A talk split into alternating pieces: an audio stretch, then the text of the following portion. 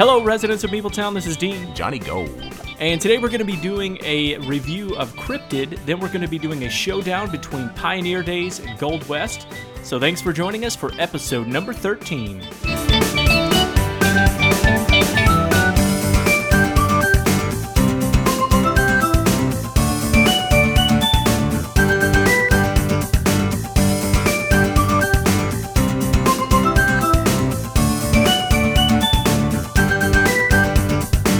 Right, Meepletown, if you were here right now, you would see Dean with his detective hat on, a magnifying glass, and I think I'm kind of drawing blanks right now.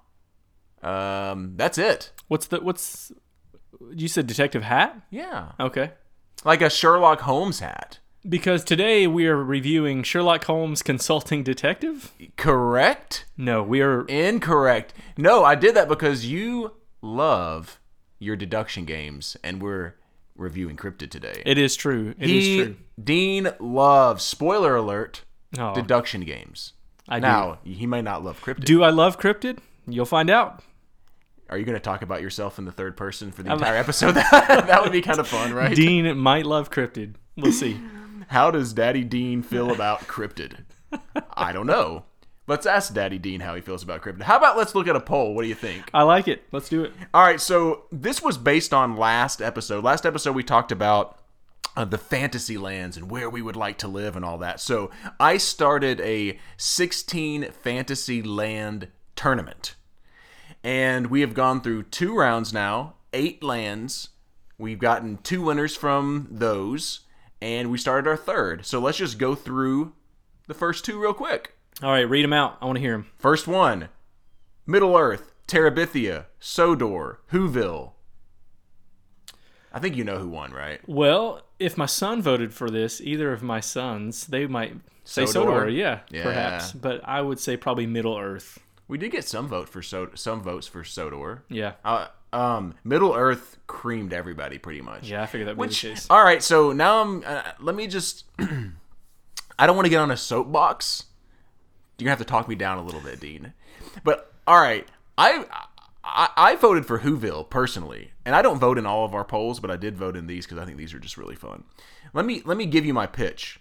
Is Middle Earth amazing? Yes. I love What's the problem Hold there? there we go. Let's move on to the next one. Is Tolkien amazing? Yes. Is Lord of the Rings amazing? Yes. But do you want to live there? If Yes. Sauron is in power, like you are, I mean, like that is not a dude. I mean, think of all the plagues and all the stuff going on now. If we're talking like I'm frolicking in the Shire, I get that. But there's a lot of bad stuff going on in Middle Earth. All these people want to live there? I don't buy that. Okay, well, we're not all scaredy cats. I say we because I voted for Middle Earth. We're We- not a, we're not all scared. For one, two. How many dragons are in Whoville? Okay, first of all, How many wizards are in Whoville? As soon as you saw a wizard or a dragon, you would probably tinkle your pants and run away. Um, a, a bad wizard. and yes, I did incorporate the word tinkle onto this episode. that might be the case. I would just be so cool. There's so much cool stuff to see. I, think. agree with that. I just I, I love Middle Earth. Like I, I mean I, I mean I'm a huge Lord of the Rings fan. It's just like I'm I'm sitting back going, where would I like to live? I mean, Whoville is like a constant party. Yeah, I mean, if you You can want, do anything you want there. if you want to live with no adventure, if you want to live with like everything's oh, all kinds perfect of- all the time except somebody coming to steal your Christmas gifts every once in a while, then that's fine. You can live there. yeah, but I mean, think of all the awesome hairdos I could have. That is, it's true. That's the whole reason I want to live there. Okay, I get it. I can I can wear my hairstyle any way I want, and no one's gonna say anything because it's crazy over there. And I guess now that the Grinch is is good, spoiler, you know, you don't have to worry about the Grinch coming to steal my- your gifts. Can I can I say this? My wife and I had this debate because I started bringing up these things, and she said, "Well, when you're saying do you want to live there, are you saying do you want to live there after?" I should have maybe specified this or during, you know, the Tolkien series during, you know what I mean? Like, and I thought during maybe because then you're I'm thinking of like all the stuff going on. But I think maybe we I'm have to thinking say of it. we have to say present, right? Present day Middle Earth, present day Whoville. Oh, then it's, everything's rescued then. yeah, And everything. yeah. So oh. now you you, Well, do you want to change your to answer? Middle- yeah, probably. Okay, all right, everyone, Hey, you heard it. Middle and Earth and is I want to say answer. this too. Here's the other thing about Whoville that I'm going to pitch for, even though I'm like I'm going to completely contrast this, and I don't really care about this. All you people out there that can't get off your computers and your smartphones, you really want to live in Middle Earth? No technology. Present day Middle Earth has technology. There is no.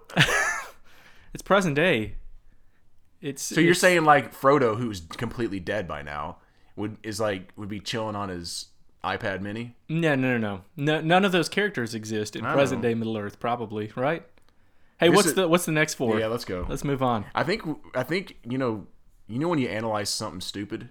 I think we're borderlining that right now. Borderline, he says. the second group was Oz, Hyrule, Dinotopia, Westeros, Westeros. Westeros. I knew I was gonna get that wrong. Nailed it.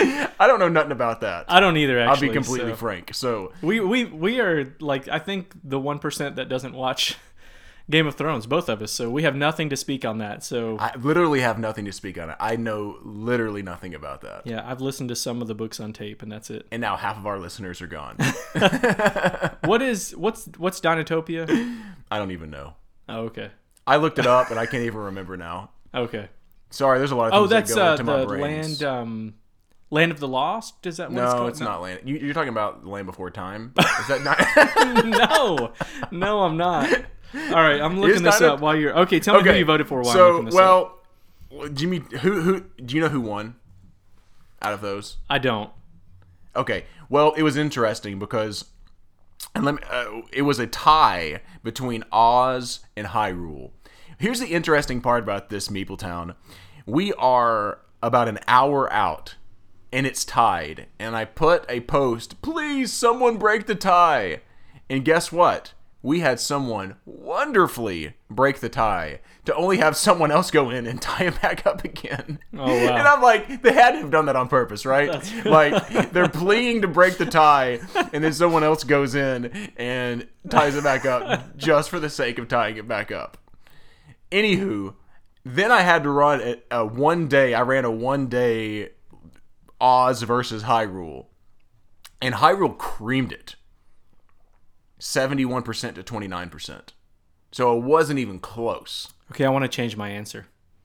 I think I've I think I voted for Hyrule, maybe, but Dinotopia is its own thing. Uh, I am very ignorant when it comes to this, uh, apparently, but it's a there's a Dinotopia book, um, which everyone out there is screaming at the radio saying, "Of course, there's a Dinotopia book." You idiots! It looks amazing. Um, it was published in 92, 19, 1992, and it's I'm just looking at pictures, and it's a bunch of people riding on dinosaurs.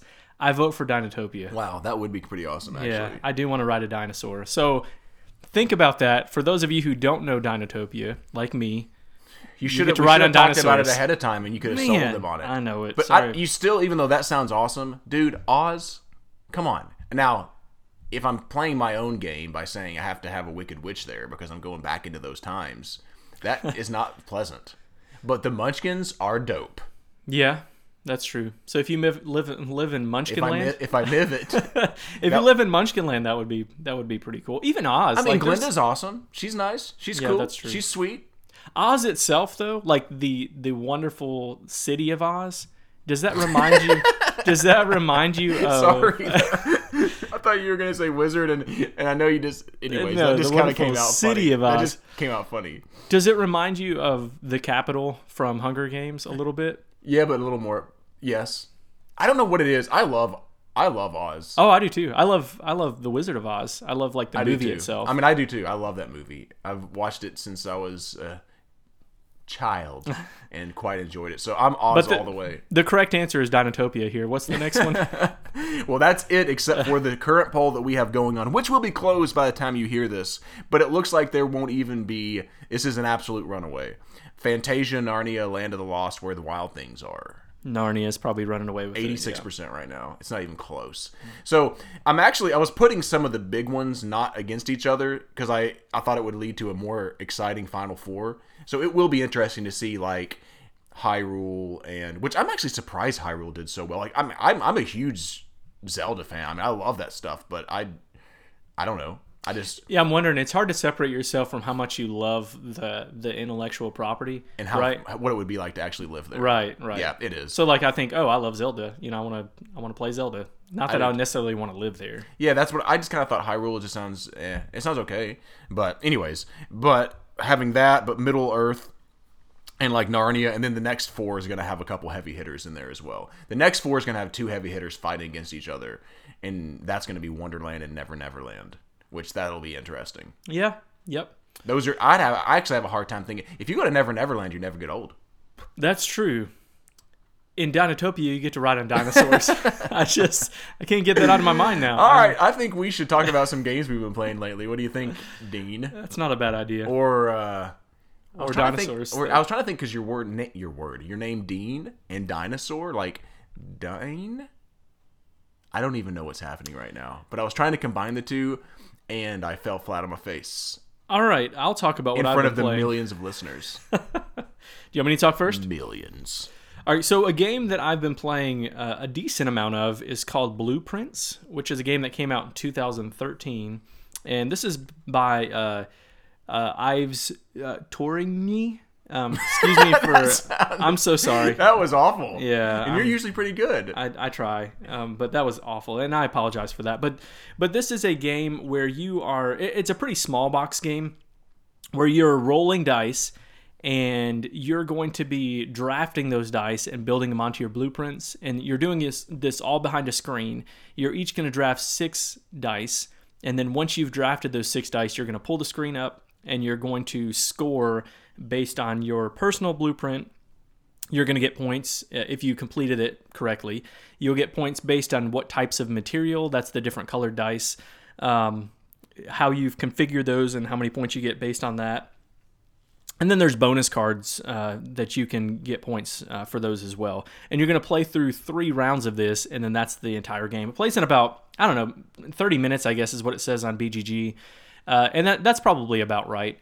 But I've been teaching this to uh, several people. Uh, my wife, uh, some friends of ours, and actually they taught it to us, and then we played several games with them. And then we taught it to her brother and his wife, and we've really enjoyed this game. It's it's really fun. I it, I think it's difficult to find this game right now, but I'm sure they'll reprint it somewhere down the road. But it's just a lot of fun. The thing the thing that I like most about this is that so you every round you're adding up your score, right? So you might get 30 points in a round, but that's not the score. You you take that and you say um, whoever has the most uh, points is going to get a card that says you got first place for this round, which is only worth. Uh, I think three points. So gold is is three, and then two, and then one. So you're only going to get like a a couple cards that give you a few points each round. And so it's the catch up is is great because you're not trying to catch up with 30 points. You're only trying to catch up you know three or four points if you get behind early in the game. But we've really enjoyed it. And the people that we've played it with love it too so. That was, you know, after church uh, like a week or so ago, a couple came up to us who had just played, some friends of ours with common friends with Dean and Amanda and his wife, and they had just got done playing the night before, and they were raving about it. yeah same They couple really. same couple that taught us Oh, they taught you? yeah yeah yeah Oh, I didn't know that they. So they had. they don't it? have it we have it but i hadn't played it yet That's interesting. Well, I didn't put two and two together because they ha- didn't sound like they had played Yeah. it, but they had, I guess. yeah somebody had taught Okay. them a, a while back and so My taught bad. yeah yeah it's a lot of fun though you have so you haven't played it I haven't played it, and I just you know hearing those folks get excited about it, hearing you talk about it, sounds like a fun game. I'd like to give it a whirl. Yeah, I recommend it. I mean, again, if you like dice drafting, if you uh, if you like short games, you can play this two to four players. I think is what it is, and, and it works just as well with with the different player counts. I recommend it. I don't re- recommend trying to find it right now because, like I said, Yeah. I think it's pretty difficult to find. But when they reprint it, definitely look into this. Sweet. What about you? Well, I'm going to bring up a game that's been out for quite a while that I bought at the Tennessee Game Days for in shrink for ten dollar. So it was a pretty good deal. And that is Constantinopolis. It's a fantasy flight game. Uh, the designer is Giancarlo Fioretti, and he's only done one game. I'm bringing this up. I got to It was one of those just buys. I guess I was like, you know what? I'm to take a flyer. It's ten bucks. I'm to give it a shot. It's absolutely through and through a dry Euro game, which I typically enjoy. So I just went, you know what? I'm to get this game. I was interested that Fantasy Flight's publishing it now. Um, but anyway, I, I I pulled this thing out. It was I think the last game out of like ten games that I purchased to actually bring to the table because I mean it wasn't that I was not excited, but I wasn't overly excited about it. Uh, my wife and I played this I think this week or the or maybe the week before. But I'm going to tell you something like if you like Euro games, especially are cool with a dry Euro game, Constantinopolis was actually pretty fun. You're you're purchasing these city building tiles and you're putting them into your city kind of like your tableau or whatever. Uh, you're putting these tiles and they're producing goods. And you have different buildings that you know give you different bonuses or whatever but you have your ship and you're trying to ship the goods off based on the goods that you're producing and maybe the goods that you're purchasing. And you know i'm not going to go into every detail about it because it'll just might sound just kind of dry, honestly. But with all the mechanics and stuff, it was pretty fun. I definitely have a few gripes about it, um, about some of the fiddly rules and stuff that they have in there. Um, but you do like not only are you doing like purchasing these tiles and stuff, but you're vying for roles, which I enjoy those type of games, right? Where you're, I want the role, I want this role to give me this bonus for this round. But you can actually, it's got like an auctiony thing. So if you've taken it and I want it, then I could actually say, well, I'll bid three for that role, and you say, well, I'll bid four for that role. So that was kind of cool. So they had a couple little like interesting things like that all working together. But I mean, I'm looking on Board Game Geek, and it's a 6.9. Uh, uh, you know, that's not a terrible score, and I I think it's every bit a 6.9 in my opinion. I thought it was fun. Now I'll say that I haven't played it a whole lot, and I do know that. Uh, I think I think I watched Rahdo run through it, and him mention he thought it was a little samey from game to game. So I can't sit here and say, or he was afraid it was going to be samey from game to game because the tiles don't really change.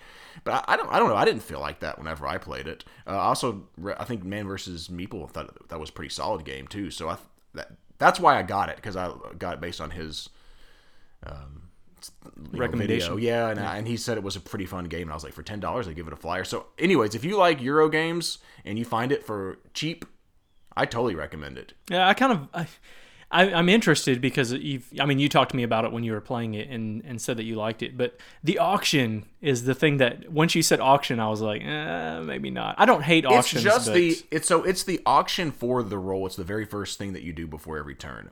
I'll say this: if you're playing a two-player version, it's almost non-existent. There's five roles. You don't really vie for them very often. You just kind of okay. you just kind of stay in your lane. Now it does happen sometimes. Now I could see it happening if you had three or four players. Like, oh man, well he's gonna you know they're bidding for that auction there i mean for that role and stuff like that so that that part's a little fiddly if you play three or four players i think which i haven't and that would be a gripe that i might have about the game mm-hmm. besides that though it, it flows pretty smoothly um, and it's pretty fun. Yeah, it's it's it's just it's I think it's a good solid Euro game. Not going to blow anyone's like mind. Classic classic Euro. Totally that, classic Euro. Yeah, it's yeah. not gonna it's not gonna blow your mind if someone if you find I mean if I could just be frank if it's for forty bucks I wouldn't buy it. If I found it for twenty bucks I'd buy it. Yeah. You yeah. know if you like if you like classic Euro games. Yeah, and I do. I I really enjoy going going back and playing a lot of the classics classics that I haven't played before. Yeah. Um, I just I think that's fun. But it's not. How old is this game? When did it come 2010, out? 2010. So okay, it's so not it's not, super old, but it's but it has not, the classic feeling of like. It definitely has the classic feeling. Yeah, I think that if this would have came back came out whenever like Puerto Rico and stuff came out, like there would have been a lot of people. It would have gotten a lot more. Yeah.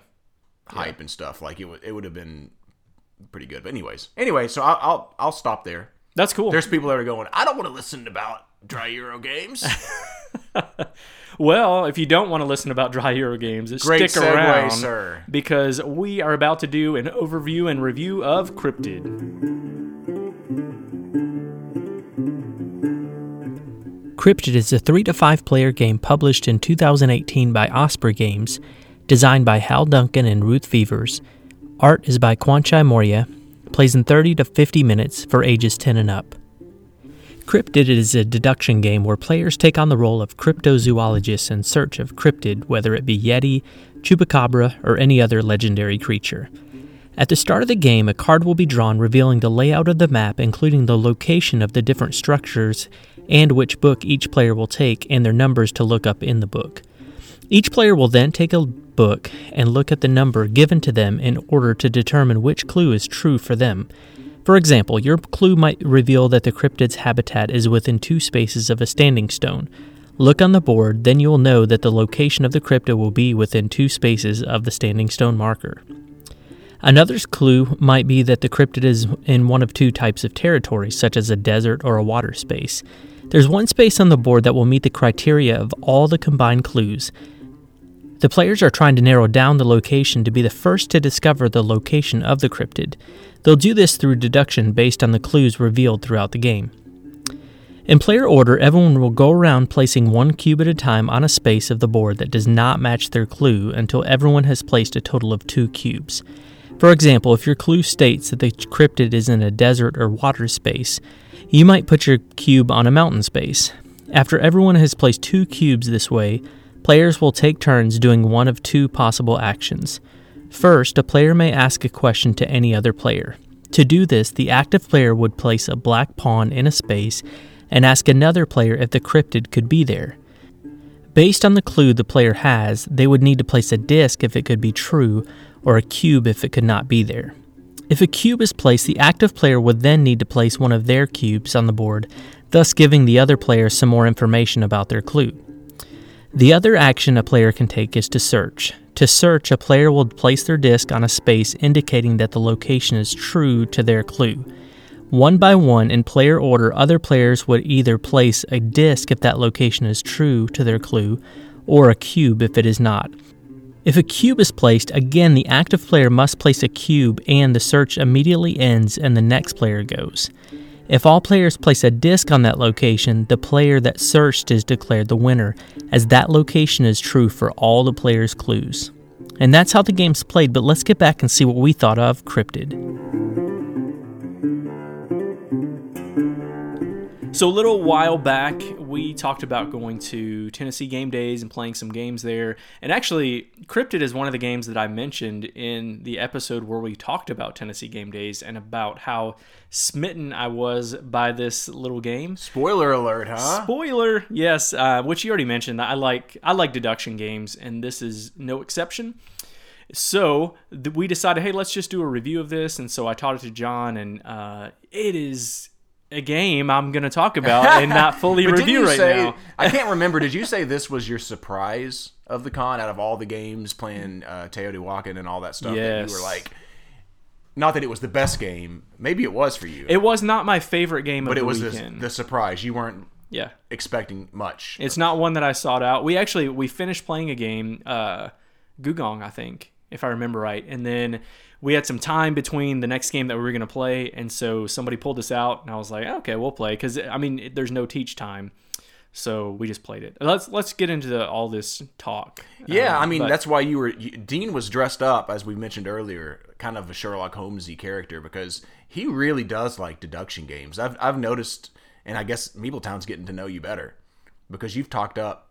You know, I guess Mr. Jack Pocket that was on your top five small games. Mm-hmm. yeah. you've talked about detective. You've talked about um, we like Sherlock Holmes Consulting Detective. I love the um, I love the like the exit games and Yeah. the, the unlock games. I think those are a lot of fun. Uh, really just like escape games in general. I think are a blast. so let's let's let's go from there. How does this compare?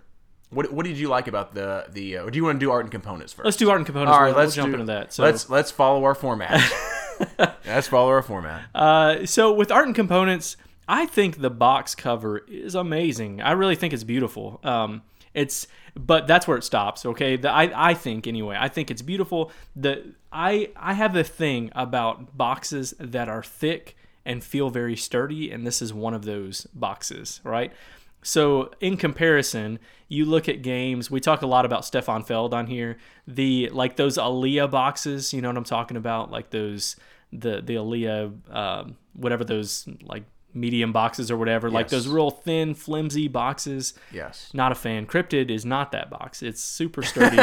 it's a box, right? But it's sturdy, and I just I like the way you're building good. it up. You're like, yeah, it's, it's, well, it's not that box. Dean says it's not that box. It is not. Quote that. That, I was doing you talking about yourself in the third person again. That was the. Dean Dean likes the box. I like the cover. I think you should start that. Okay. Not really. Do you like it? Um, yes, Yeah, I think it's cool. I, I don't think it didn't. I don't think it's amazing, but I think it's. I like the art and it's pretty cool. Yeah. Yeah. Now inside the box, Now inside the box is meh, it is. total meh. It is, but it it's okay. And actually, functionally speaking, I think it kind of has to be that way. It has to be clear. The uh, if you look inside the box, you have these tiles that represent different types of terrain, and uh, that you're looking for the cryptid. Okay, then you have these discs, and like wooden disc, and you have these wooden cubes, and then you have these. Uh, what are they? They're not cylinders, but they're like. Yeah, I mean they're essentially Basically. cylinders. Yeah, I mean they're not exact. They have edges. Yeah, I don't know how many edges. Eight. Right. Probably. And then these like tent Maybe. pieces that go on there as well. And that's it. That's that's all the and in cards. I mean, honestly, when it's laying on the table, it looks kind of like a dry classic Euro. Yes. Like, I mean, I mean, it really does. You just have cubes and a few tents. There's Mm-hmm. nothing great to the components. No, I think the I'm not. That's not a complaint. I'm just no being. No. Just, the hexes almost look like the same kind of art as Kingdomino. You know, the like, hexes are definitely the most bright and vivid part of it. They are. The funny thing is, I don't think this is a game that will necessarily draw you in as you're walking by a table, but it's really functional, and I think I prefer that to something that would look amazing. You know, I think that if I saw this just laying out on a table, had no idea what it was, I'd have no clue that it was like some kind of a deduction game or something No. like that. I, I would maybe, who knows, maybe even area control or something because there's just cubes all over the Right. board and stuff. I would be like, really? Yeah. Okay, let's move beyond the art and components then. Since you started that off, Yeah. what do you think? Would you say that this is a thematic game? Mm, no. What? I mean, kind of. I don't know. I didn't feel all that, and maybe it has to do with the cubes that we're laying down, the tents. So, and I don't know Dean's already done his explanation and everything about what the what the what the game is like, but you know, when it's your turn, you're laying down a, a person piece, maybe. I mean, you have several choices of what to do, and you may say, Dean, can it be on this hex? And then Dean knows whether it can be or not because in his book it says it's on a hex that is a water or a desert or something like that, or it's two spaces away from The standing stone the or standing whatever stone, that is. which is yeah. one of the like cylinder type things or whatever. Um, I. And so when that's when that happens, he's either going to put a disc down indicating yes it could be here, or a cube saying no it can't be here. So I mean, you're looking at the land and you see the water, the desert, the swamps, and you see all these cubes on the board. You see these like kind of standing stone cylinders that don't really look much like a standing stone. You see these tents that are just kind of what are the tents called? Do you remember? the uh, shelters. I think Is that- is shelters. that I mean, it kind of looks like a shelter. I- I don't know. I mean, I did. I really feel like I was going on a hunt for a cryptid. No, I didn't. You're probably right. I mean, it really does not feel that way, but there is this sense of like the deduction in and of itself feels thematic. Not that you're actually looking for Bigfoot or you're looking for chupacabra or anything like that, but that you're the this the feeling of the deduction feels um I don't know, it just feels I feel like if it had more, a li- and maybe it wouldn't be as good. I don't know, or maybe it would be better. I don't know. If it had a little more of a storyline or something like, there's nothing in it to where you like, oh, I'm getting close. We're getting close. So, so maybe I saw the Bigfoot, or maybe I saw the Yeti, or maybe I saw the whatever it is. You know, I. So because of that, I'm just gonna. I mean, to answer your question, I didn't feel like gripped by the theme. Okay. I thought it was. I think the idea of it's cool though. Yeah. I I mean I, I You know what I mean? Like I think the idea of going and searching for a cryptid is cool. I didn't feel like throughout the game I was it was super thematic to me. even when I set us up in the, the introduction of how I taught you the game that we're in the Pacific Northwest of the United States looking for Bigfoot, and you didn't feel that way. You know, I love the Pacific Northwest, but going to the Pacific Northwest, there you I guess there is a lot of different terrain whenever you get into certain areas of it. That is kind of cool about the Pacific Northwest, but no, I, I, I don't know. I just it, it just didn't seem like the Pacific. Is it supposed to be the Pacific Northwest? Uh, I don't think you it just says. you, you just made that up? I do think it says the United States. I think it does say that in the rule book, uh, but I don't. I don't think it says like the Pacific Northwest. Yeah. Oh, okay. It, it's just there's so many different lands all together. It just didn't seem, I guess, realistic that swamps and forests and deserts and all that stuff are all going to be together. Maybe not that closely not together. that closely together. That's that's I guess that's why I didn't when you maybe that's why when you said the U.S. or the uh, Pacific Northwest, I was like, yeah. I mean, like I, I mean, it was fine. I didn't go, oh yeah, that's exactly what it's like there. Right, right. So the overview says you are all cryptozoologists trying to be the first to discover definitive proof of cryptids in the wilds of North America. Yeah, That doesn't that doesn't draw you in, it does. I mean, it's okay. but that's not what it feels like. No, I it didn't feel like that. And I think it. be- I think it's because it has all these different terrains right next to each other, so it didn't seem as realistic as I'm going to the woods of Canada to hunt for Bigfoot, and we're, you know what I mean, like that. And if it was more realistic, it might have the theme might have drawn me in. Now, I'm not saying that I didn't like the game. Right, right. We're just yeah. talking about theme. Wow, Right. What do you think about the gameplay? Well, I like it. Abandoned shack. That's what it is, not shelters. The, those Hmm. little triangle pieces. Uh, sorry, going back a little bit. Well, it looks like a tent. It's a triangle. It does. It does look like that. All right. So the gameplay, I think, is really cool. Obviously, I, nothing I'm going to say. I don't think is going to be like this huge surprise, but um, I just think there's so much satisfaction in when you figure out or think that you figured out what the other person's rule is. I just think that's so cool. love that, huh? Yes, I think it's I think it's fantastic, and and when you feel it makes you feel smart when you figure that out. And I like games that make That's me feel what it smart. is. Anything that can make Dean feel smarter. Yes, anything that elevates my intelligence in my mind is good, right? I mean, when there's such a lack of intelligence there most of the time, Yes, it that's doesn't exactly take right. much. Yes, you nailed it. That I was is- talking about myself in the Uh, third person. Yeah, so I love I love that part in it is that it makes you feel smart. It's like this you're you're sitting there and you're seeing cubes and discs being placed on the board and this light bulb goes off when you're like, "Oh, I figured it out. Like I know what they are. Let me move on to the next player and figure out what theirs is." And then, you know, then you narrow it down and it's just it's such a cool feeling. And the other part of that is oftentimes you figure things out around the same time, right? You can uh, which can I mean, be that exactly. can The be a last drawback. game we played, I knew well, and when I say knew, I was pretty sure that it was the spot that it was, and I was the next player after Dean. He got it before me. Yeah. it was that close. And next turn, I would have put it there. Would have. Yeah, Right. Would have, but Dean beat me to it. His Yeah. thinker was going a little bit, little stronger than mine that game. So in that sense, I guess that can be a negative too, right? That that if you're figuring things out at the same time, it almost can seem like it plays out itself, but I don't think that's the case. I think you have to think about you have to you have to put some thought into this game. Yeah, that is a negative, a little bit of a negative for me. It seems, it does seem like, I guess it depends on how many players you're playing, but in our three player game, it seems like it.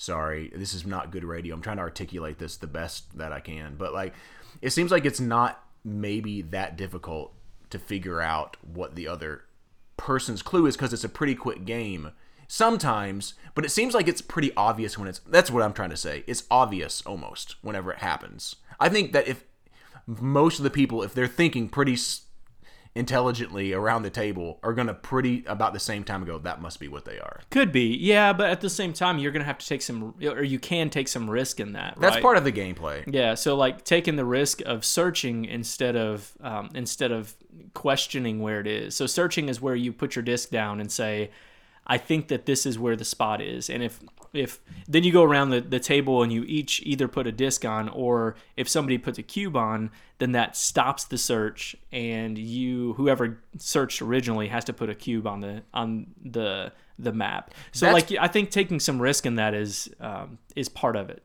Well, that one part being a negative, that is a positive, is exactly what you said is on my turn, do I even want to like if I'm pretty sure that it's something, do I want to test the waters and go and and and, and ask if that's one of the spots? Because if I do, then maybe Dean figures it out faster than me because he's going to be next. right right So like I'm sitting back there going, I think it's that. Should I just hold back and just assume it's that and then make a guess? Or should I ask a question to solidify that it's that? But if I do and that's what happened on my last turn was I did something to solidify that it was something and I think it helped click it to for Dean. Yeah. And he was able to a process of elimination cross off the next one and go, okay, well it must be over there. So maybe I should have just taken the risk and put it there because I was thinking about doing that, but I wasn't quite sure. So that's my favorite part of the game was making those decisions. How much should I let the other people potentially in on this secret? When should I make the que- when should I question?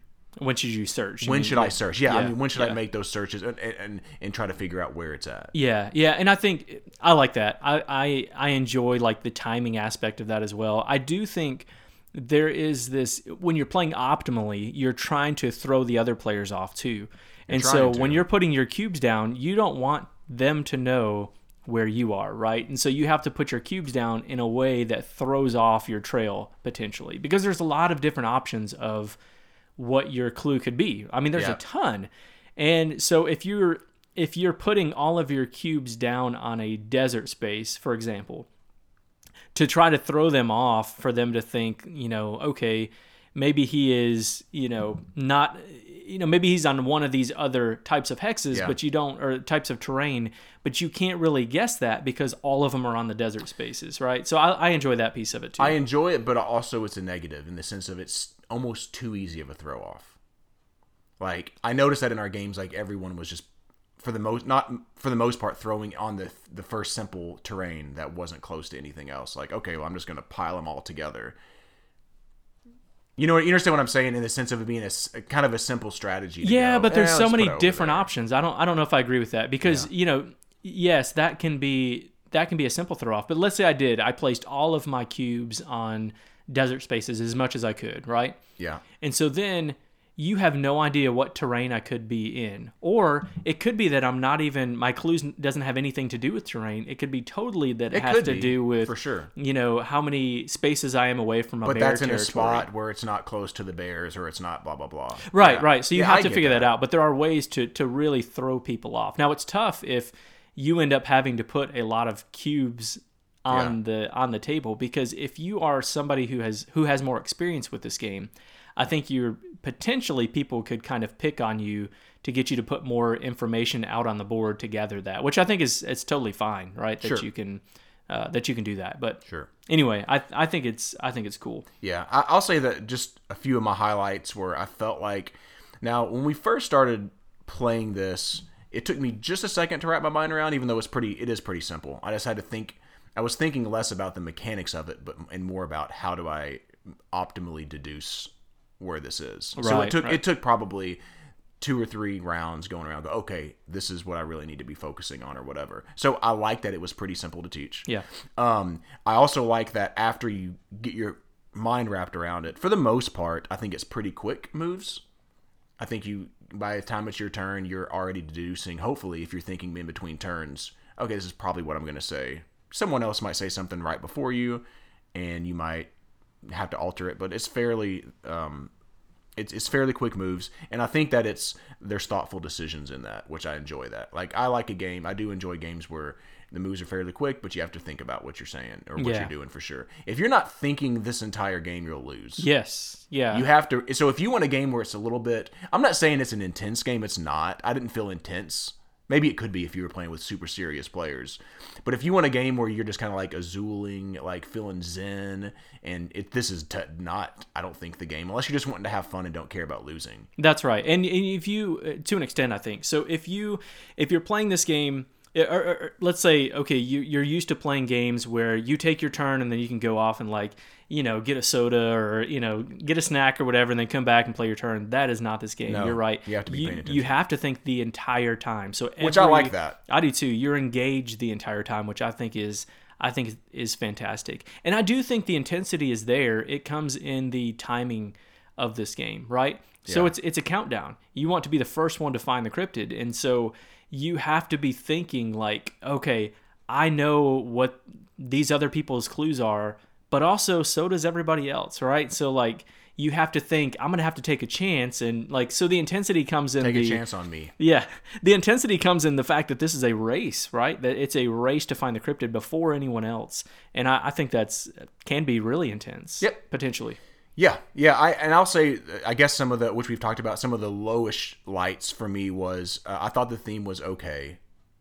Um, like we mentioned before, I don't. The gameplay just didn't grip me, I, and I, and I think that I've come to the deduction Oh boy. Oh, have- boy. John has deduced that. that I yeah I have deduced that I'm not in general. I'm not saying that this is a forever you know settled in stone thing. But I'm just not a huge deduction game fan. Yeah. So it's not going to. If you are, I think that it is positively quick. There's a lot of game for how quick it plays. Um, but I'm just not a huge deduction fan, so I, it didn't grip me because of that. And and maybe it's good or bad.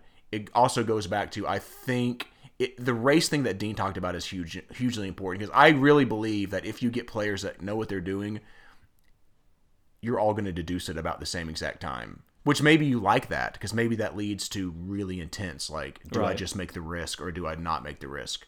I don't know if it's it's simple enough, and maybe is it too simple in the sense of I don't think unless you're playing with people who don't have never played it, you're probably not going to blow anyone out of the water. You're probably not going to Sherlock Holmes it and go, oh well, I know exactly where it's at, and they have no clue. That's probably right. Yeah. You're all it's it's pretty simple. There's not a lot of the process of elimination is not that complicated, which then on the positive side makes it easy to introduce to people. Yeah, yeah, yeah. And now there is a harder version of playing this game, um, which neither of us have played. That that's maybe a caveat that that that adds that much more. Yeah. I'm I'm not sure, but for me, I haven't needed that yet. I haven't needed to have that that extra layer of of difficulty in the clues, and I think that's that's fine. But yeah, I think I think those are some valid points. If if you're not a deduction fan, you're not gonna like this game. Like this Yeah. does not change. Same anything. thing as like if you don't like classic Euros, you're not gonna like Constantinopolis. It just is what it is. Yeah. So there's a game called Tobago that came out uh,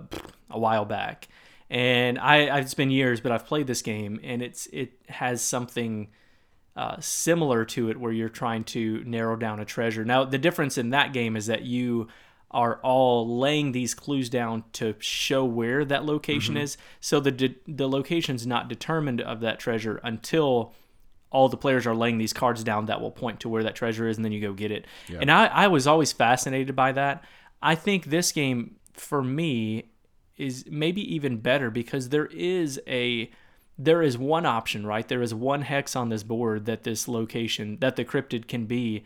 And I think that's pretty fascinating. The math behind that I think is fascinating. There's a ton of cards in this box and a lot of different configurations for for what's in this box. It's it's pretty crazy. Yeah, I mean that's that's another positive for this game is that I don't think it's going. I mean, you're going to be doing the same thing every game, but it can't really get that samey because it's just you're deducing, and there's so many thousands of choices for where the cryptid could be. You're never going to be like, oh well, I think it's going to be the same as last game. Right. That's impossible, pretty much. Yeah. mean, and but- and you know, by the time you get through the card, let's say you went through every single one of the cards and then went back and played another one, you won't know. Like you just I mean, plus everyone has different roles. Oh yeah, that's right. Then you That's have why. and I mean, different player mathematically, counts and there's yeah. no. I just don't see you ever being able to. Yeah. Unless you play the game ridiculous, like thousands of times. at the same player so that's a that's a time. big Yeah. that's a big positive. Yeah, About yeah. the game. Yeah. And I think it's a game too that I can teach my ten year old. yeah. Mhm. Yeah, he's 11. I got to remember how old my kids is. I could teach my 8 and 11 year old and we could have a really fun time with it. And that's and and, and I'll, I'll say this I personally and I'll give you my rating here in just a minute. I didn't love the game, but that is one reason I would purchase it. And it's not a kids game. I'm not saying it's a kids game and adults won't like it by any stretch. It is not a kid's game by any stretch. Yeah, I but I do I think that it's Yeah, I don't think I would teach my seven year old. I considered it, but I was like, I I think the I think the clues would be too difficult to gra- for him to grasp. Yeah. Maybe that's maybe that's just me, but but I do think my other kid's 9. I've just like butchered my kids. They're Oh, 11 and 9. wow. Sorry, I was just thinking of like yeah, go ahead. Um, so Jonah, if you're listening, to, I know, Jonah. I know. I was like, oh my god. He just had a birthday in my defense on March 29th. So all right, well, let's go ahead and get into the our final thoughts in Okay. review. What do you? Well, let's start in with the you then. review. And uh, Start- this I do that second- every time. This is the second time. you Every did that. single. I need to be the one not saying that. Let's start our cryptid review. All right, I've given you just a second ago. I was pretty good, I think, about giving you my highlights and my lowlights for this game. I give it six and a half out of ten. I think it's. I know Dean's. Wrong. I know he's. I know he's gonna. This is good. This has been a fun one because we are gonna. We've been disagreeing about it. it deduction games, for the most part, I don't think um, they are my favorite. This one was pretty simple, which again, there's some positive to it. It wasn't a terrible game. What is uh, Board Game Geek? So six is okay, we'll play if in the mood. Seven is usually willing to play. I'm somewhere in between those two. Um, I'm I, I wouldn't say that I would quite usually willing to play. I'm not. I'd have to. I definitely would have to be in the mood. But I feel it says okay. If I, I don't know, I feel somewhere in between. So I give it six and a half out of ten. I think it's a solid game. I think if you like deduction games, this could be an easy one to snatch up because you can play this thing in 30 minutes. Um, and if you, yeah, anyway, and if you want to pull it out to, to like people who haven't played games much, I think you can absolutely do that. Yeah. Uh, I'm gonna give it a much higher rating, as you might guess. Uh, this is it's right. I'm not my- going to boo you. Yeah. your rating. I, just I, I didn't boo you. that. I just said wrong, Oh, which is worse. um, but I I love this game, and and a lot of that has to do with my wife loves deduction games, and so this is one I knew the first time I played. it, I was like, oh, she's gonna love this game, and I was right. She really did enjoy it. It took her a minute to grasp it, um, which I get it because I think the trickiness and it, I think it's an easy game to teach, but it is kind of tricky because you're not like it's not like you're moving from the outside of the board and honing in on this one area, but you're trying to figure out the other people's clues. And I think that's the part that can be tricky.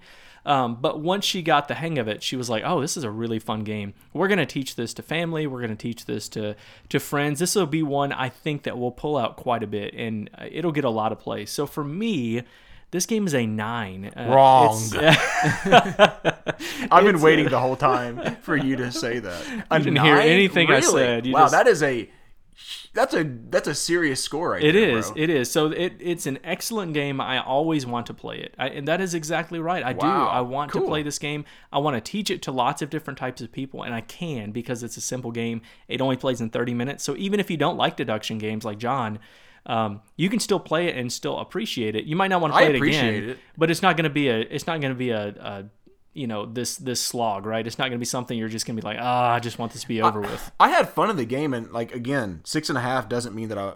If I didn't want to play it again, it'd be a three. You know, I want to play it again. Yeah. I just have to be in the mood. All right, John. So on Amazon, you can get this game for about 30 bucks. Thirty, really? mm-hmm Yep. Okay.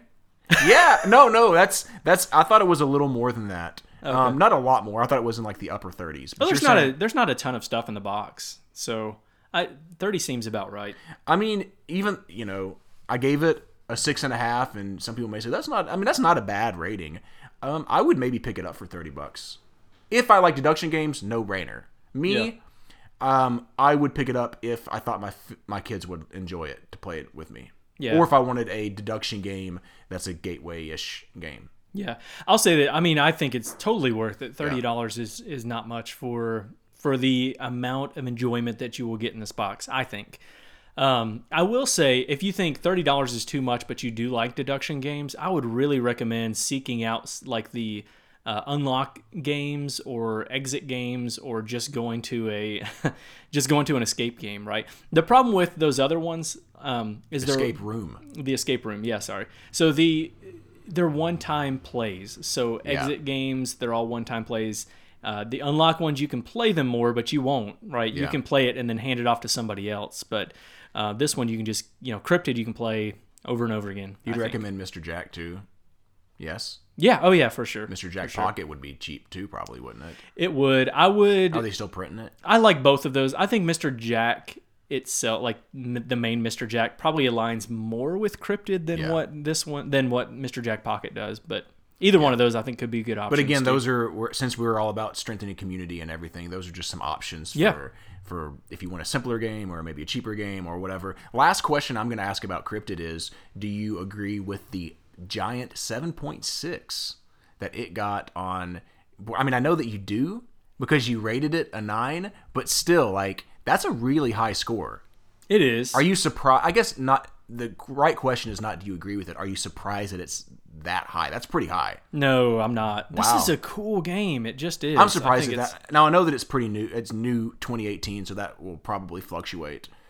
I'm, I'm surprised. That's a really high score, Yeah, I think so. I mean, it's it's. I mean, 525 overall. dude. That's what I'm looking at right now. 76 in family already, mm-hmm. And it's li- I guess it's less than a year old. When did that come out last year? I can't remember. uh, I don't know. I'm not sure when it came So out. it's but- at least a year ish old, and it's already made it up into 76 and ranked 525 overall. Yeah. I'm I'm surprised by that um, to a degree, but I I do think that it does have uh, fairly mass appeal, which is good. It does. I mean, it, uh, if you like this type of game, you're gonna like Cryptid.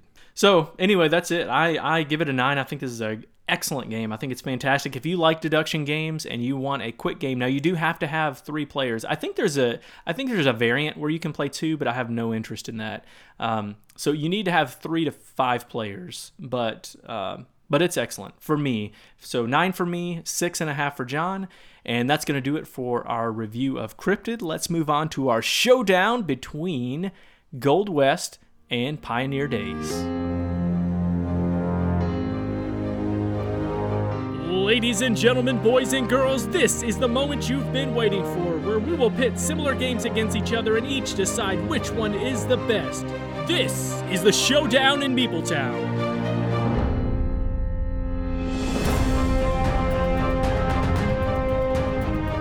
All right, Meepletown. I called myself Johnny West to start off the episode. Nope, no, you didn't.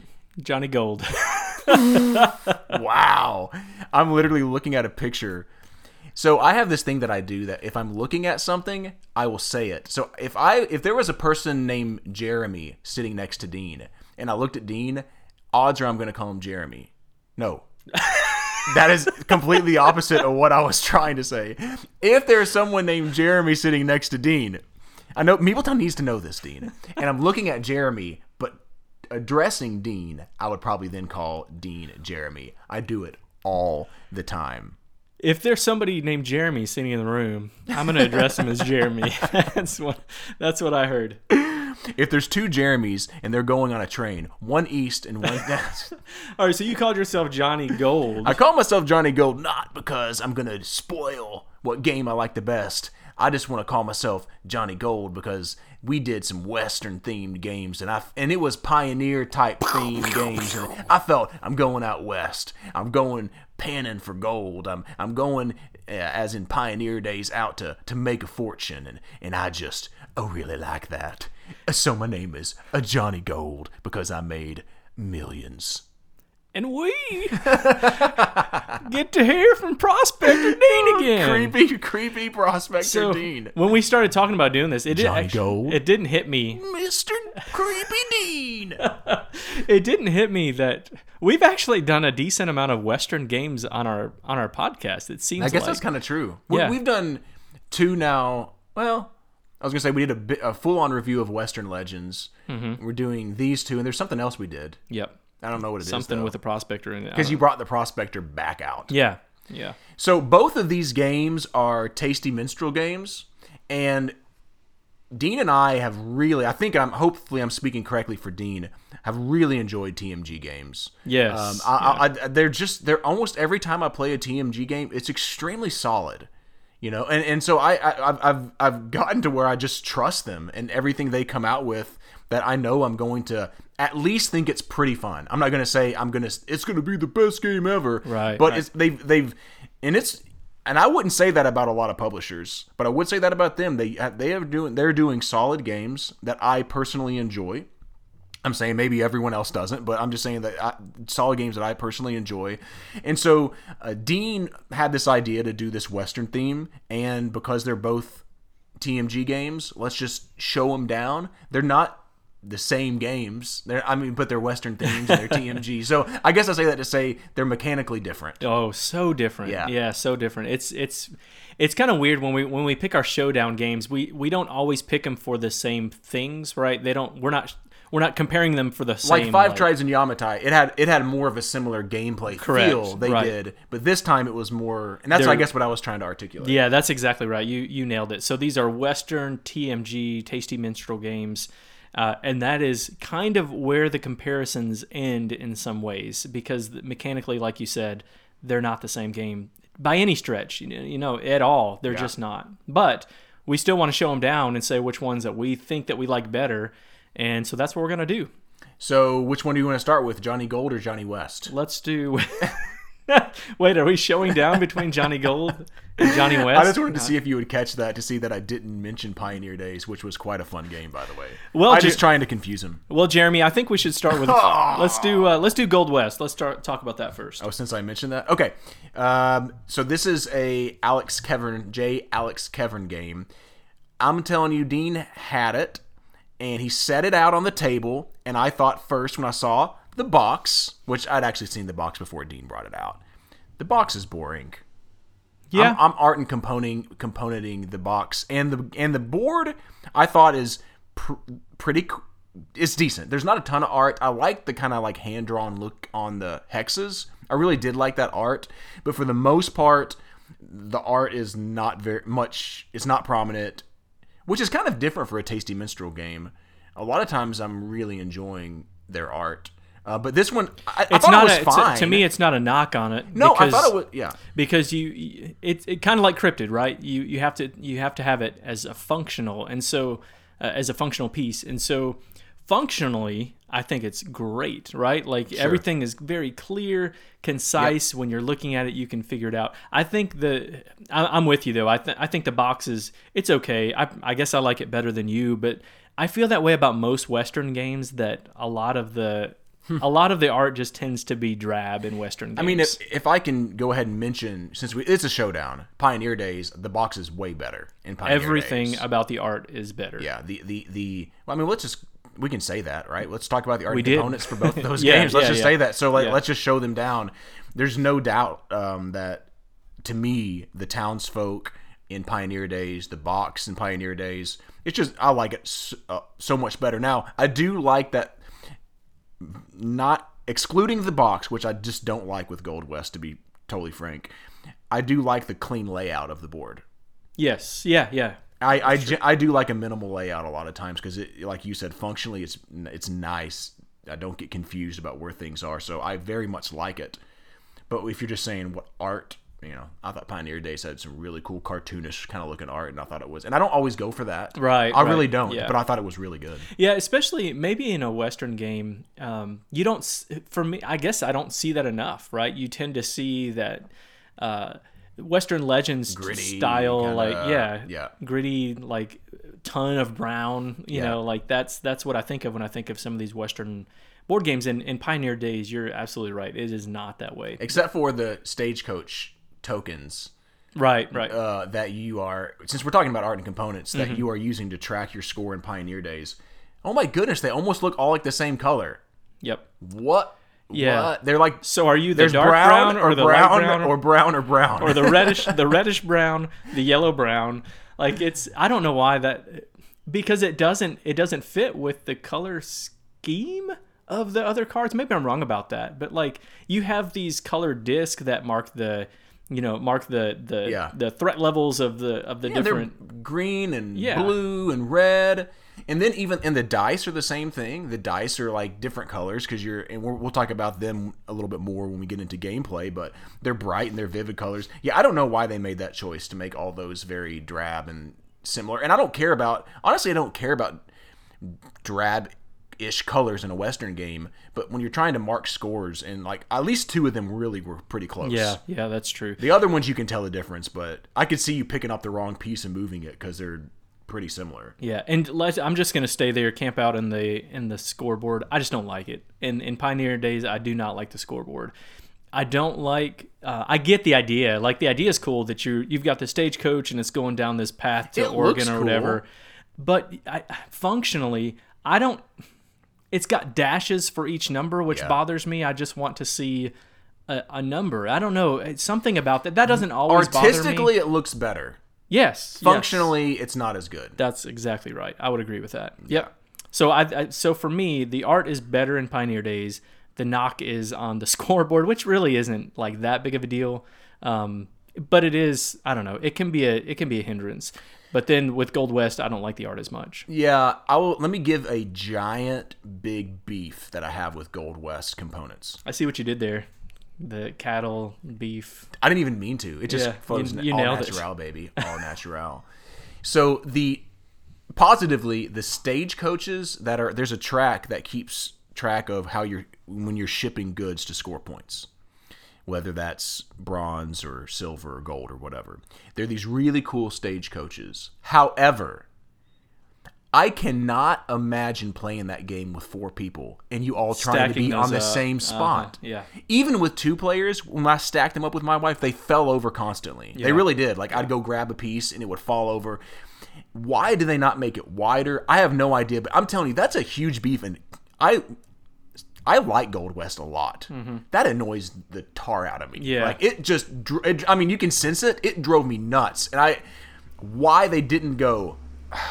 Like I, I- it may annoy me enough to where if I'm playing three or four, I don't even want to do it because I'm like, where the heck are we? Or just figure out a different way. To, a different way to yeah. sc- like uh, yeah maybe I'll just get Even something. small disc But might the- even be better than using the maybe but the spots are so small Yeah, still that's you'd have to have some really tiny discs Yeah. I mean I guess you could just have some stackable discs maybe I would take I don't know it drove me nuts sorry Dean's laughing Oh boy, man, he's getting all fired up over there. I know you know I don't get that fired up but I'm I'm like I'm like I love Tasty Minstrel why do they do that Okay, I'm staying on component part. Okay, we, we we've talked about the art. You talked about components too.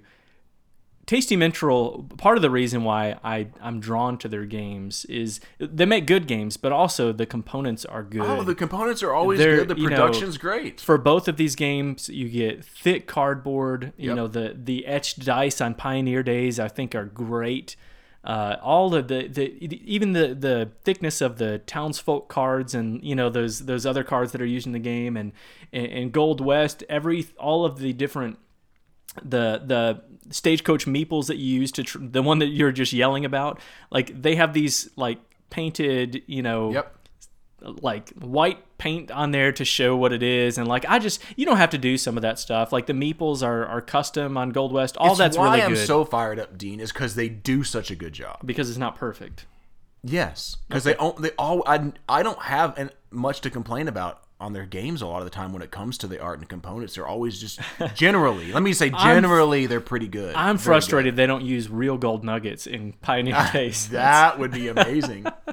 that would be amazing. Anyway, so with with that beef, let's talk about gameplay. Yeah, and compare the gameplay. gameplay between the two. Go ahead, Dean. Yeah, so in Gold West, what you are doing is you are going to be taking these, uh, you're you're taking these resources and you're moving them up on your track, uh, Mancala style, Yeah. right? So you're you, you've got these four little spots. You take your your metal and uh, wood and Stone, stone wood, pieces, and you're going to grab the whole pile out of one of those little crates, and then you're going to drop them one per and the the ones that are above it. And then all the ones that come out on the other side are the ones that you're going to use for your action that time. So uh, So you could have no goods, one good, five goods. Right, right. So the metal ones are you're gonna first you're gonna take your metal actions after you do that, and with your metal actions you can ship those off on the track that John was just yelling about a minute ago. You can for points, and you can uh, use them in Boomtown to kind of claim some end game scoring at the end, or you can use it for claiming the the Investments. the investment cards. Um, and I think that's it, right? Did I? Did I Yeah, there's three ways to score points, Right, right? right. You're shipping off goods, you're investing in Boomtown, which basically is an investment in at the end of the game victory points for the most part. Like if I have settlements around the river, you're going to score two points per settlement, or one point per tent, or whatever around the river, whatever, something like that that will score points at the end of the game. Right. And so then after you take your metal actions, then you're going to be using your stone and uh, wood to build settlements on the board. And when you're doing that, that's going to determine what you're going to gain for your resources Yeah. later on, which is uh, pretty pretty cool how that works. And the thing is, if you don't, th- I think this is neat. So if you don't place uh, if you don't have wood or stone come out to use for your settlements you're going to have to take one of those uh, one of your little shelters and put it on the board anyway but you're going to lose points because you didn't build a shelter that turn. Um, that's pretty interesting i think because that's also the timing for the game. Every round a shelter is going to come off of your player board and go onto the board and that's going to determine after you know the set amount of rounds determined determined by how many players you have that's going to be the game end condition. I think that's pretty cool Yeah, I, I absolutely do. I, I really enjoy how there's three different ways really to score victory points in this. So you can kind of go into each of the different ways, or you can really heavily invest in Boomtown, or really work on your shipping and kind of ignore the investments or whatever. Um, and then there's this, uh, also at the end of the game, you're scoring based on how many terrain tiles you have. So that's another thing. So like if you have the most forest tiles, you're going to score, uh, I don't know, eight points or something. The second most is going to score four or something like that. Um, eh, or the most gold. So so there's there there there's a lot of like small decisions that can add up to a lot of points throughout the course of the game and at the end of the game. Like you may be like, oh, okay, I'm going to grab that tile just to get the two gold on it, but thinking, not realizing, or thinking, but it also is going to give me a leg up on I've got one more tile now than Dean. That's that's Right. in that terrain. So this is double good for me. Or I want the gold, but man, Dean's smoking me there. Do I want to go ahead and take it, even though I know I'm not going to win in that terrain, but I want the gold? Right. I, I love that stuff, man. Yeah, that's the and the you know because of those decisions, there's a decent amount of player interaction in the sense that um, you you have to you have to know where the other people are. You know what resources they're taking, uh, where their settlements are on the board. Yeah. So I think there is some player interaction for sure. in And, that. and then additionally, at the end of the game, you score two points per connected settlement or whatever. right. And that's where the interaction can be very heavy because you can go in and totally start cutting off your opponent if you wanted to. Yeah. If you wanted to be, you can be nice, and I've pretty much played this mostly nice, but you could be mean in this game if you wanted to. Oh yeah. You yeah. could be like every time they start to get something going, just cut them off. Yep. Yeah. And block them. that's exactly right. You can see what resources they need. Take them. It reminds me of the form in, in Forum Trajanum. yes where you're putting uh-huh. those your your guys that you're sending out um, to the forum, and like you could be as nice or whatever, or as mean, and try to cut them off from growing. So, and I I, I enjoy I, I quite enjoyed that. And I'll say this: um, Dean had mentioned that people say that this feels kind of like a Feld game, Yep. and I would agree with that hundred percent. you can get points in so many different ways in this in this game and there's so many yeah there's just so many different routes that you can take and and i feel like they're all valid right you can Yeah. focus on shipping uh, shipping off your your metals on that that one track you can focus on getting end game scoring in boomtown you can you can totally i don't think you can totally ignore the settlements but you but you can not put settlements out on the board just so that you can um, just so that you can you can Get get, investments Yeah, get like get the investments to get you know focus more on metal at you the only expense you lose of gaining one point per. right. So well, you not- also gain the points at the end of the game too. Yeah. But uh, I don't think you can completely ignore that and do well because then when you're ignoring that, those tokens don't go onto your board, so you're not going to get the bonus points for those, you know, your player board for the metal at the end of the game. But uh, but it, you know, I've played a game where I I ignored in the last probably quarter of the game completely ignored putting settlements out there and just focused on getting a bunch of metal, and I did well. I don't know if I won that game or not in particular, but anyway, for me, I really enjoy how they're, um, and again, it, it, the reason that it makes me feel like a, it, it made me feel like it was a Feld game. Did I say that right? Or it felt like a Feld game a little bit. Was that there's a lot of kind of quick decisions that add up as the game progresses. Right. What settlement I'm going to pick? Okay, should I go to Boomtown this time? Should I do this this time? Oh, am I going to grab that terrain? Which I, I really like. It was very simple to teach. I mean, on Board Game Geek, I'm looking right now. The weight is two and a half. yeah. I mean, it's it's it's very simple to teach, um, and a lot of ways to score points. Really, really like that. How do you think that compares to Pioneer Days? Yeah, I'll just give a brief overview of, of Pioneer Days, which is also it's the weight for Pioneer Days is 2.58, so it's about Very similar. It's I, and I will say that's probably right. Pioneer Days is a little more complex.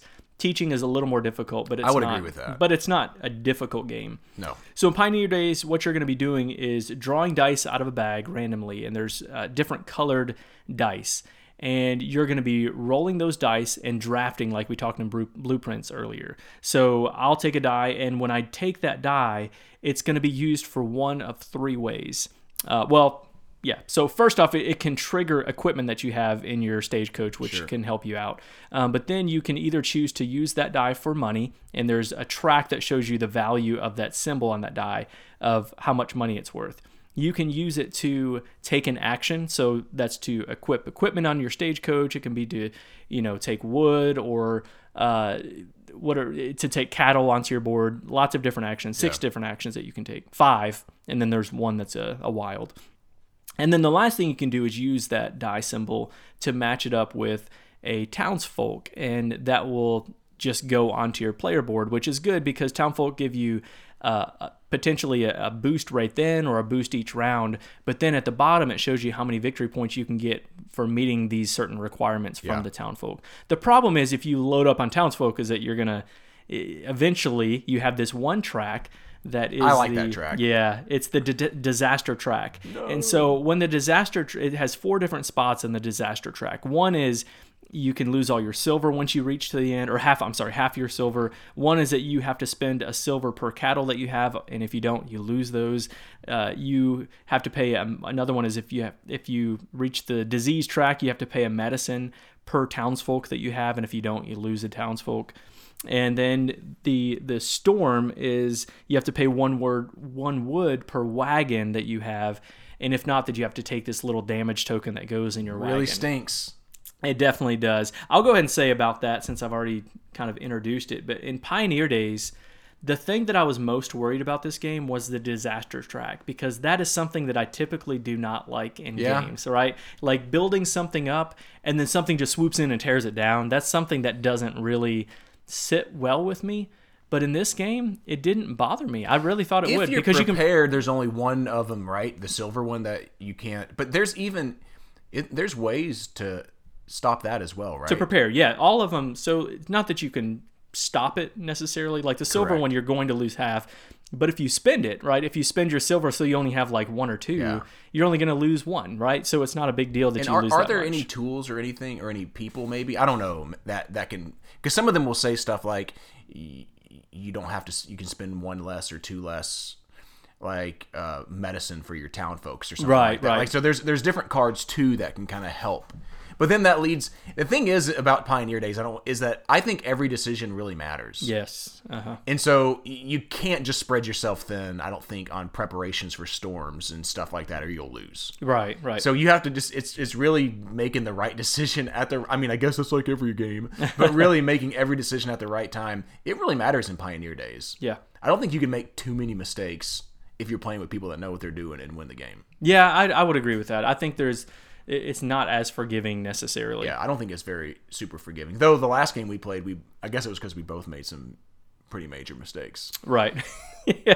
I kept thinking I was done. Yeah. You won that The- that, that yeah, game. you, you won the first one. I won the second. one. Yeah, so uh, when we've when we've played it, but yeah, I I, I would agree. Every decision does matter. Um, I really enjoy dice drafting, and do so. I had I had anticipated liking this game.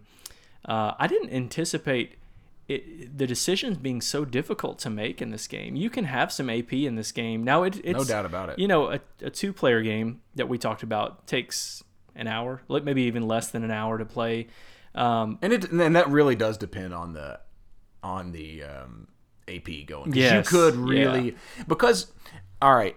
I don't mean to derail him, but at first there are six townfolk laying out, and you're rolling three die, and one of them could come up wild, and so you have you could have like well five different events.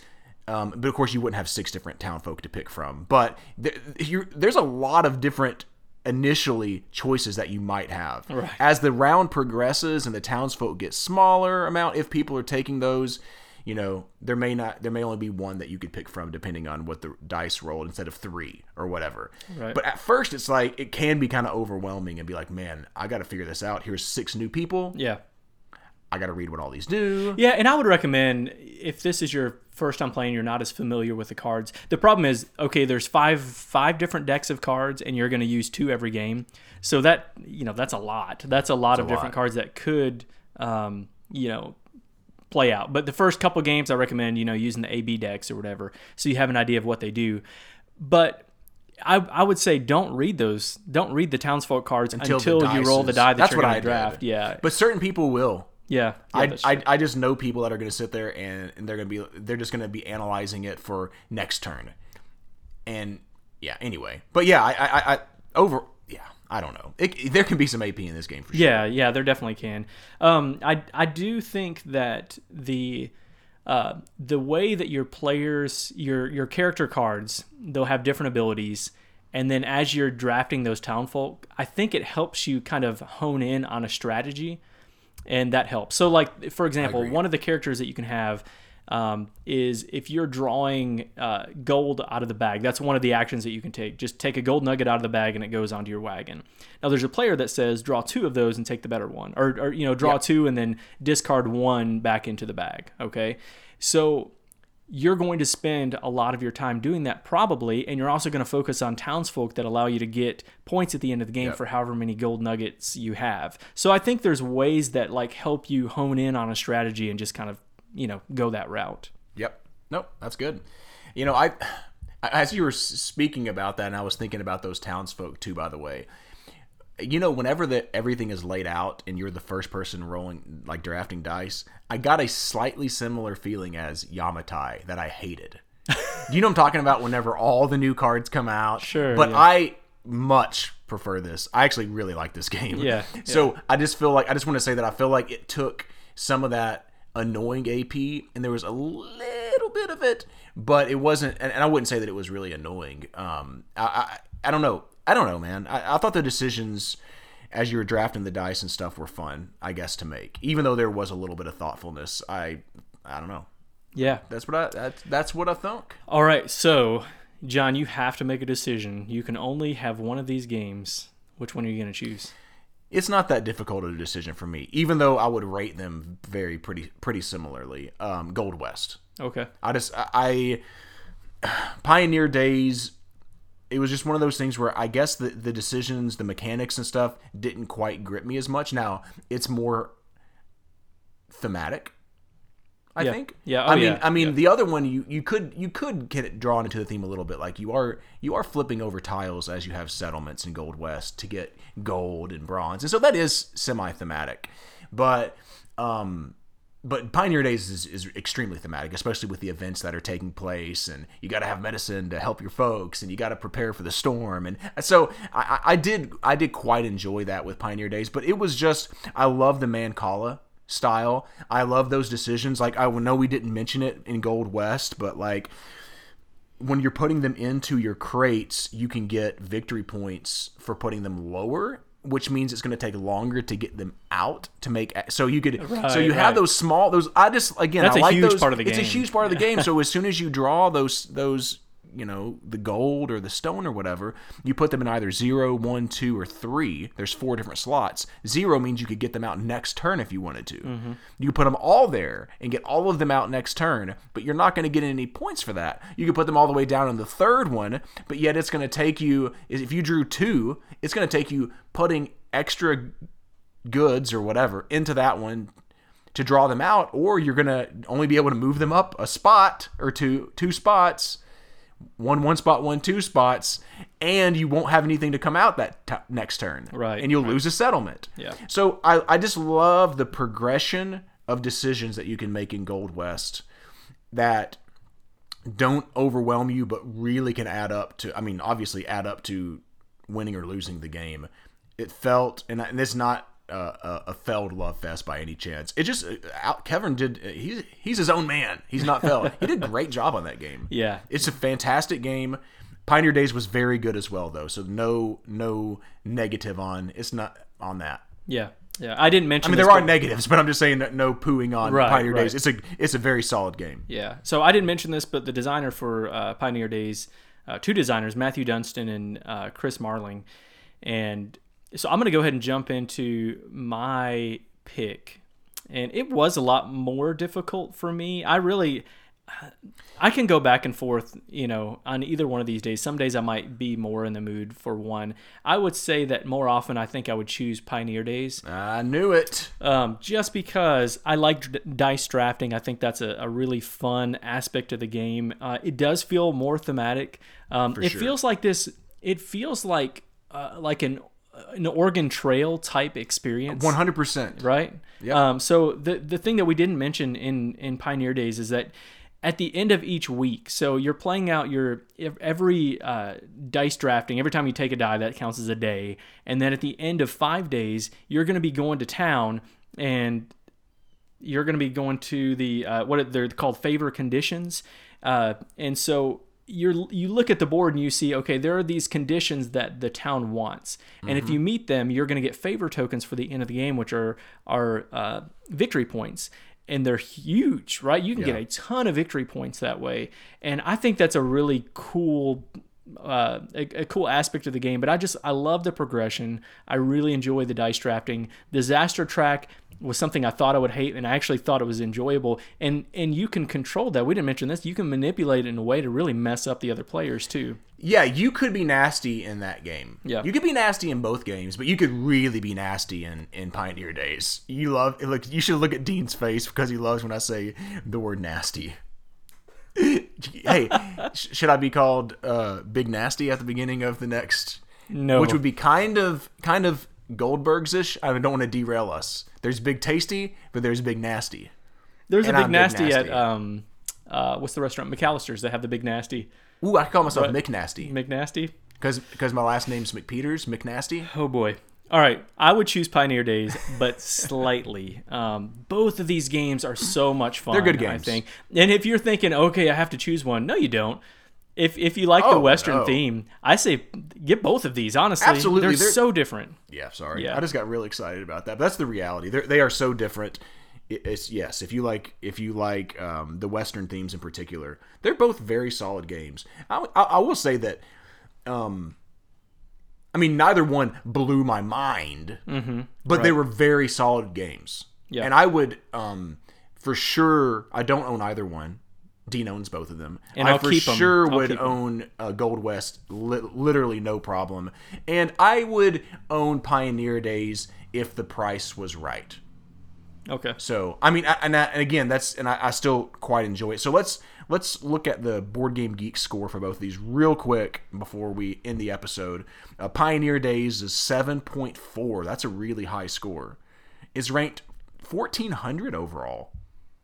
So that not not I mean that's not bad because it's there's a thousands of games on here. Yeah. Um, yeah. But it's not super high. On the flip side, Gold West is rated. Oh, they agree with me. Seven and a half, and it's rated 692 overall. Now, let's say this: Pioneer Days was 2017. This is 2015. This has had more time. Uh, Gold West has had more time to move up the rankings. Yeah, but Gold. I, I, I mean, I think it, a lot of it has to do with the fact that Gold West was really popular when it Yeah. when it came out. Pioneer Days flew under the radar a It little definitely more. did. It was it was one of those that I remember initially it felt like there was some hype because it was Tasty Minstrel, and I remember really thinking, but then it kind of seemed like it fizzled. But it's a really good like I was actually I was actually expecting to like it uh, less than I did because of that. I thought because I hadn't heard about it as much lately, maybe it wasn't that great of a game. It was really fun. Yeah. It was really fun. It's uh, under strategy games, by the way. Gold West is 365. So I I to, I 100% agree with the Gold West rating. We're not giving ratings, but I'd probably give it a seven and a half or so. Very solid. Very. You just gave a rating. I did.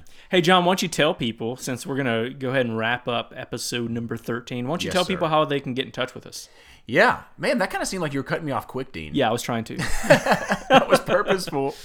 All right, so go to the YouTubes if you want to. We would love for you to to check those out. We've got a couple new YouTube videos up. We're trying to post a new video minimally every other week, um, but maybe even every week or so. So Meepletown Games, Meepletown Games at um, Twitter, Meepletown Games on Instagram, Board Game Geek Guild 3407.